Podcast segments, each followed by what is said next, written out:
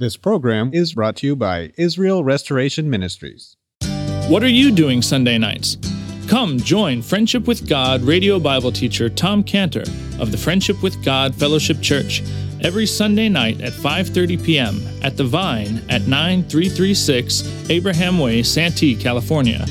Watch and listen live around the world to Tom Cantor Sunday evening on youtube.com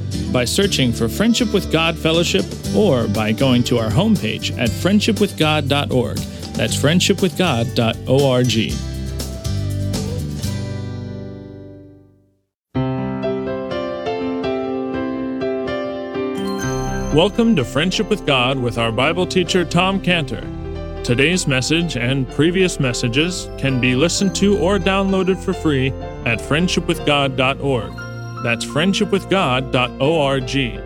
You can also obtain free resources from Tom Cantor and view our online bookstore at friendshipwithgod.org or call us at 800 247 3051. That's 800 247 3051. Tom Cantor also has a daily devotional verse that comes out each day by email and on Facebook. To receive this small daily devotional verse that Tom Cantor puts out, you can sign up at friendshipwithgod.org. That's friendshipwithgod.org. Or find Tom Cantor on Facebook by searching for Tom Cantor and Friendship with God. Now, here's our Bible teacher, Tom Cantor. Let's pray. Father, thank you so much. That's what you do, Lord. You bring new life to us. Thank you for the life that we have that's in Christ. Lord, we are crucified with Christ. Nevertheless, we live, yet not us, but Christ lives in us. Thank you for this truth that we've heard so beautifully sung. And now help us, Lord, as we look at the new life that you brought to Naomi Ruth. In Jesus' name, amen. Now, if you turn in Ruth to Ruth chapter 3, I thought you'd all forgot, you know, that we were really in the book of Ruth here. It's been a while. You know, Ruth has been calling out to me from the Bible, What about me? What about me? So here we are. Okay. Chapter 3.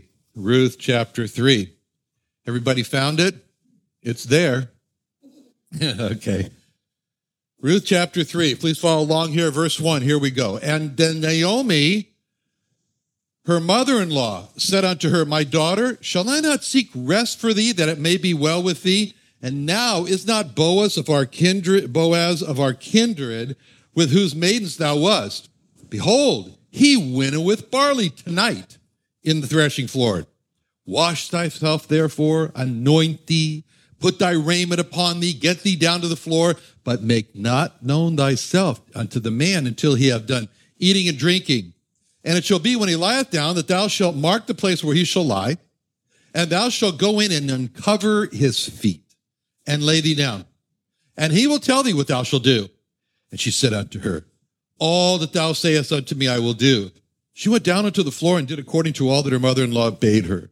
And when Boaz had eaten and drunk, and his heart was merry, he went to lie down at the end of the heap of corn, and she came softly and uncovered his feet and laid her down. And it came to pass at midnight that the man was afraid and turned himself and behold, a woman lay at his feet. And she said, Who art thou? And he said, Who art thou? She answered, I am Ruth, thine handmaid. Spread therefore thy skirt over thine handmaid, for thou art a near kinsman. And he said, Blessed be thou of the Lord, my daughter, for thou hast showed more kindness in the latter end than at the beginning, inasmuch as thou followest not young men, whether poor or rich. But now, my daughter, Fear not, I will do to thee all that thou requirest, for all the city of my people doth know that thou art a virtuous woman. And now it is true that I am thy near kinsman. Howbeit, there is a kinsman nearer than I.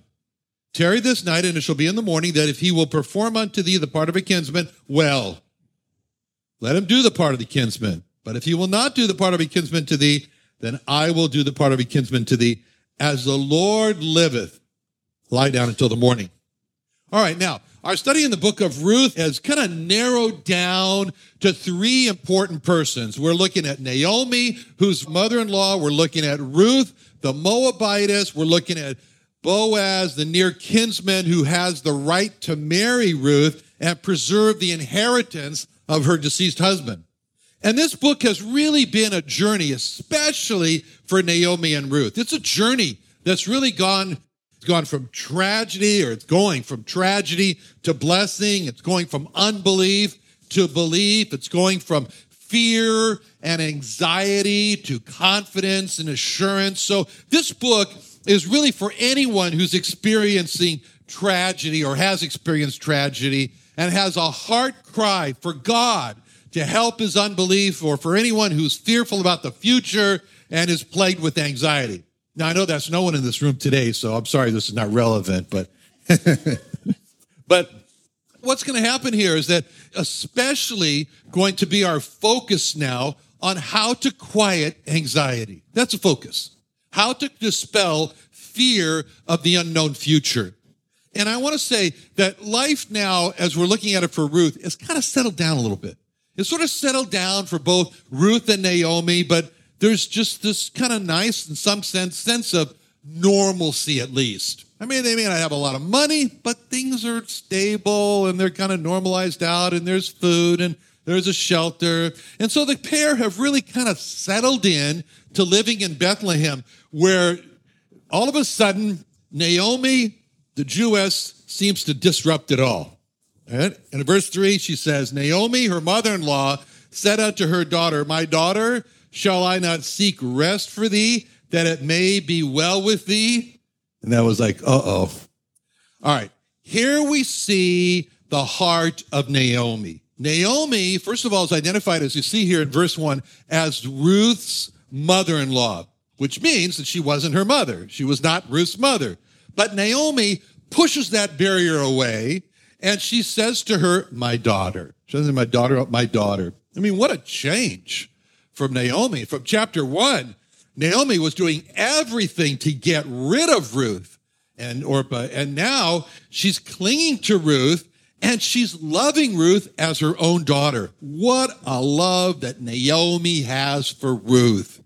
And Naomi is expressing this love that she has for Ruth by saying, I'm seeking a rest for you, Ruth. Naomi sees that Ruth's heart needs a resting place. She identifies this. And Naomi is going to now seek a husband and seek for Ruth to have a home uh, with her husband. And Naomi doesn't, it's interesting, she doesn't say, she doesn't call it a husband that she's looking for or a home. Naomi calls the husband and the home simply by the word rest. Rest. This has always been Naomi's burden. She wants this home of rest for her two widowed daughters in law, which was both Orpah and Ruth. And that was the reason. That was the reason why Naomi was sending them back initially into Moab and did not want them to come with her to Bethlehem. Remember in Ruth chapter 1, verse 9, when she was sending them back, she was saying to them, Naomi was saying to Orpah and Ruth, she was saying to them, The Lord grant you that ye may find rest, each of you in the house of her husband. Then she kissed them and they lifted up their voice and wept. When Naomi said that she wanted them to find rest in the house of her husband, Naomi was saying, look, just because you get a husband, just because you get a home, that doesn't guarantee that you will find rest in the home of their husband. Did you see that today on the video where Melody was saying, you know, I'd given the area of uh, husband and, and marriage to the Lord and thought I was never going to be married. And then the Lord brought her this, this wonderful man who was passionate for God. That's what Naomi is really talking about. Oh, how wise Naomi is. And we can sit back and just admire her wisdom because it's the wisdom that's needed today. You know, people today, Here's the common thinking. Oh, if I can just get married, then all's going to be well and I'm going to be happy for the rest of my life. I mean, every couple that's getting married has these high hopes for, you know, utopia in the home. You know, I mean, have you, have you ever seen some two people getting married saying, I don't think this is really going to work, but I don't know. no, they all got, they all got great hopes, great hopes. But the reality is that over half of the marriages end in divorce. And so, really, if you said to a couple, any couple getting married, well, you know, you're going to get divorced, they would say, no, not us, not us. So it's really important to know how to have a lasting marriage. You know, like a, uh, the daughter of my Israeli friends, Avi and Tammy in Jerusalem, when I was staying with them, they'd been married for over 30 years. And while I was with them, their daughter, who was living in Tel Aviv, called the mother. And after she got off the phone, she said, You know, my daughter just said, No, she said, How do you do it? And she says, How are you able to stay married for so long?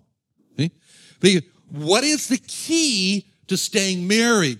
I mean, many think that the key to staying married is just, well, you got to find the right person. You got to find the right person. The key to staying married is you just got to find the right person. But as someone has said, the key to staying married, the right people are two very good forgivers. All right. Or at least one exceptionally good forgiver. you know, down at Takati, every year we look forward as a company down there to having our annual picnic.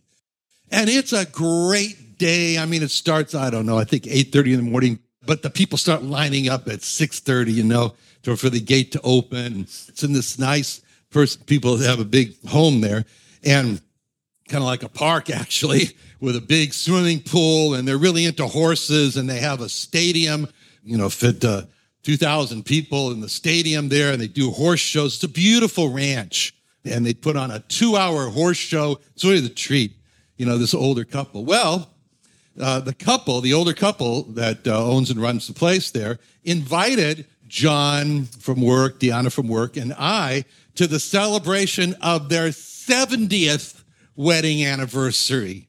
Did you catch what I said? 70th. Okay. So John was with the wife and, and he said, uh, okay, so tell me, what's the key to staying married for 70 years? You know? and she told John, she says, I'll tell you what the key is. She goes, every night we pray together and every night we pray the same thing. And our prayer is that we will not both be mad at each other at the same time. That's the key to staying married for 70 years. So Naomi, in her wisdom, told her daughters in law really what the secret was. And she said it in verse, Ruth chapter 1, verse 9. She said, The Lord grant you, the Lord grant you that you may find rest, each of you in the house of her husband.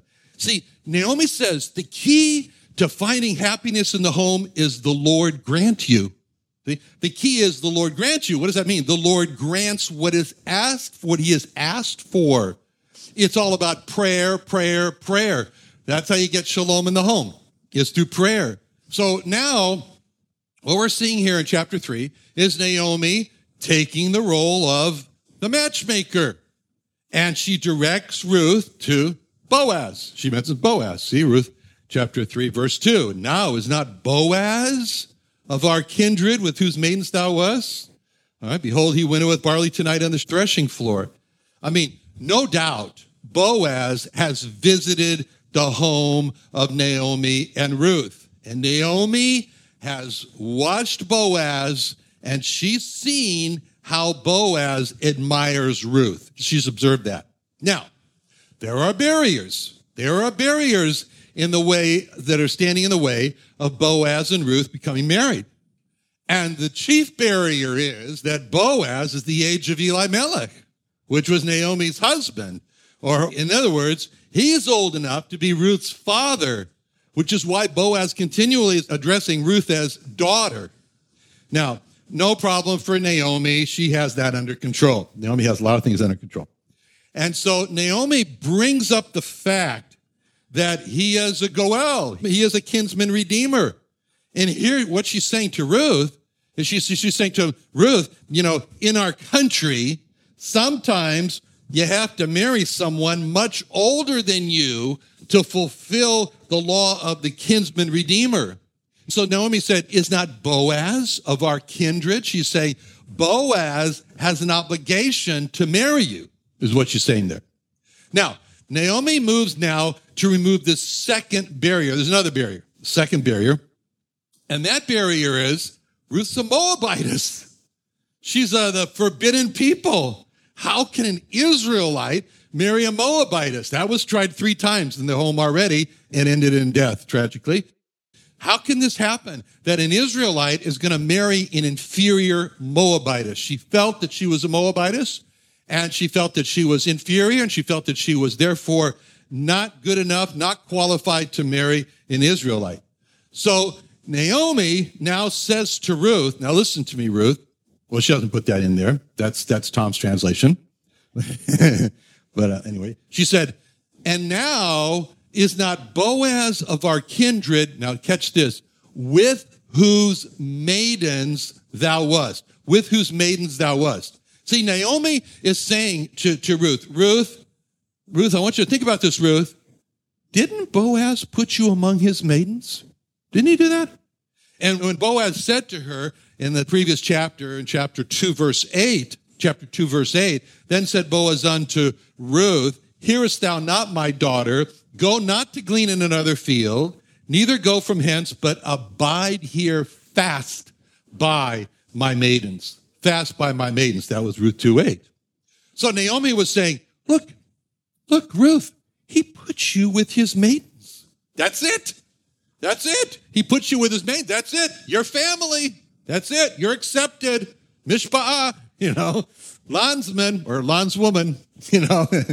I mean, you know, she, what he was saying there was consider yourself part of the family. That's what he said. That's what she was saying. Okay. So now that those two obstacles are removed, Naomi gets right on down to business. Ooh, boy, does she ever.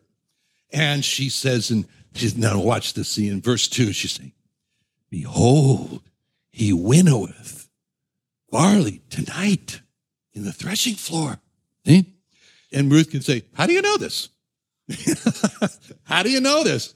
Well, Naomi would say, What, am I blind? I've been watching.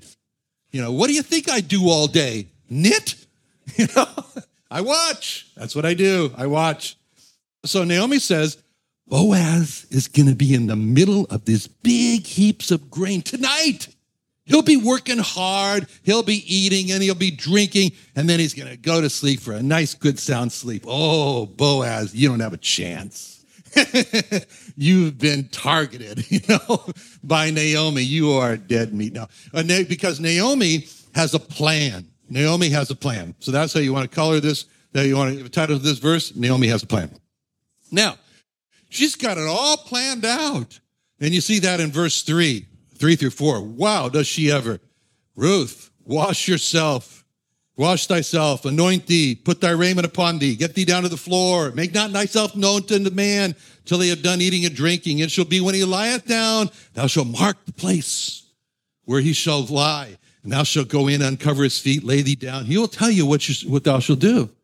Now, it's not like Naomi said to Ruth, Ruth, why don't you think about fixing yourself up a little bit? You know, no, no, no, no. For Naomi, Naomi's not asking Ruth. Since when does Naomi ask anybody? Anyway, Naomi's not asking Ruth. She's commanding Ruth. Ruth, she's saying, don't look and smell like you've been working in the fields, which you have. She said, Ruth, make yourself look good. Make yourself smell good. Anoint thee. It's going to be dark. You might as well smell good. You know, she's saying, it also won't hurt if you look nice. You know, put your raiment upon thee. Maybe in the moonlight he should see you. So you put on some nice clothes so he doesn't think he's seeing a ghost, you know, and take those widow clothes off. See? Because eh, take those mourning clothes off, the clothes for your deceased husband. It's finished now. It's just ended. It's over now. You know, what do you want? Those widow clothes to continue to send the message that you're not available? So what Naomi was asking Ruth to do here was, I want you to see this. What Naomi was asking Ruth to do here was very difficult for Ruth. This was very difficult for Ruth. Ruth was a woman of virtue. Ruth was a woman of moral purity. Ruth was a woman who wanted to have no appearance of evil. And for Ruth to visit Boaz in the night was very hard for Ruth just like it was hard for Esther, who we, the, the other woman we studied earlier. Esther was also a woman with high moral purity.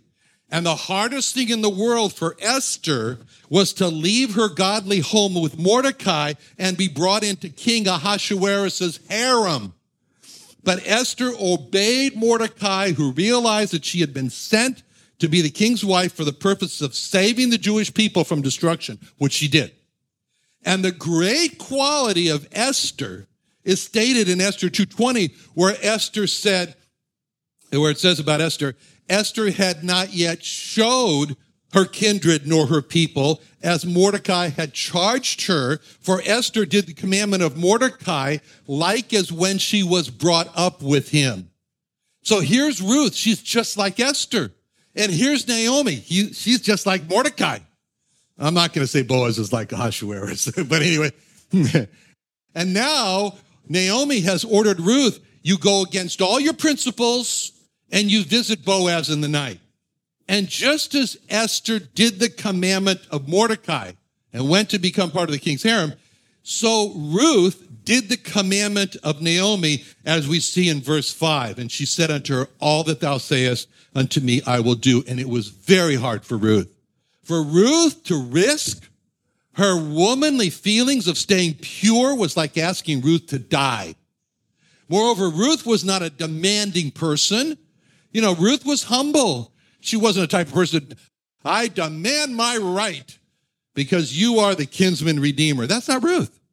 So for Ruth to obey Naomi and, and indirectly demand her rights to become the wife of Boaz because of the laws of the kinsman redeemer, that's not Ruth. That was very, very difficult for Ruth. But as painful as this was, she said in verse 5, All that thou sayest unto me, I will do a great sacrifice on Ruth's part. Why did Ruth obey Naomi?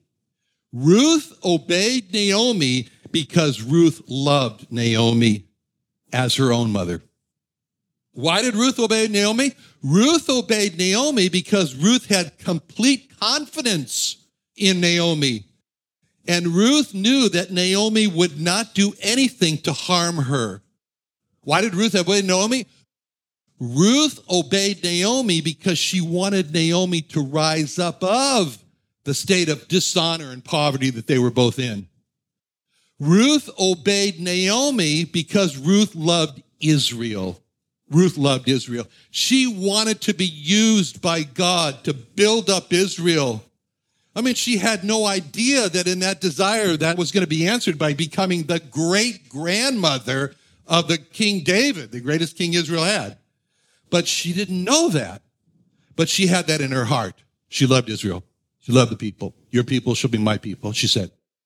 Now, Naomi tells Ruth the plan that after Ruth has made herself smell nice and made herself look nice, in verse 3, wash thyself, anoint thee, put thy raiment upon thee. He says, now go down to the place where Boaz will lie down to sleep. Stay hidden so nobody sees you. No man should know a woman was there. Then wait until after the tired Boaz has eaten and drunk well and watch carefully, Ruth. Watch carefully when he lies down for the good night's sleep. He goes, he's going to be alone when he lies down to sleep. And as soon as he's asleep, carefully and cautiously make your move. Verse four, it shall be when he lieth down, and thou shalt mark the place where he shall lie, and thou shalt go in, uncover his feet, lay thee down, he'll tell thee. We can imagine Ruth saying, You want me to do what? Another wonderful day studying the Bible with our Bible teacher Tom Cantor here on Friendship with God. Don't forget that today's message and previous messages can be listened to and downloaded for free at friendshipwithgod.org. That's friendshipwithgod.org. You can also go online to find free resources from Tom Cantor and our online bookstore at friendshipwithgod.org. You can also find Tom Cantor on Facebook, and you can also go to friendshipwithgod.org to sign up for his daily devotional. Tom Cantor is also the founder of Israel Restoration Ministries. You can visit that website at israelrestoration.org. You can write to Tom Cantor at P.O. Box 711330, Santee, California 92071. That's P.O. Box 711330, Santee, California 92071. or email Tom Cantor at tomcantor at friendshipwithgod.org. That's Tom Cantor at friendshipwithgod.org.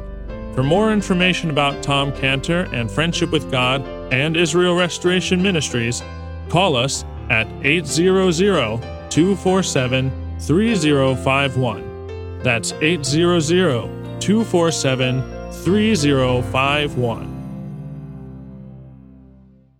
What are you doing Sunday nights? Come join Friendship with God radio Bible teacher Tom Cantor of the Friendship with God Fellowship Church every Sunday night at 5:30 p.m. at The Vine at 9336 Abraham Way, Santee, California. Watch and listen live around the world to Tom Cantor Sunday evening on youtube.com by searching for Friendship with God Fellowship or by going to our homepage at friendshipwithgod.org. That's friendshipwithgod.org. This program is brought to you by Israel Restoration Ministries.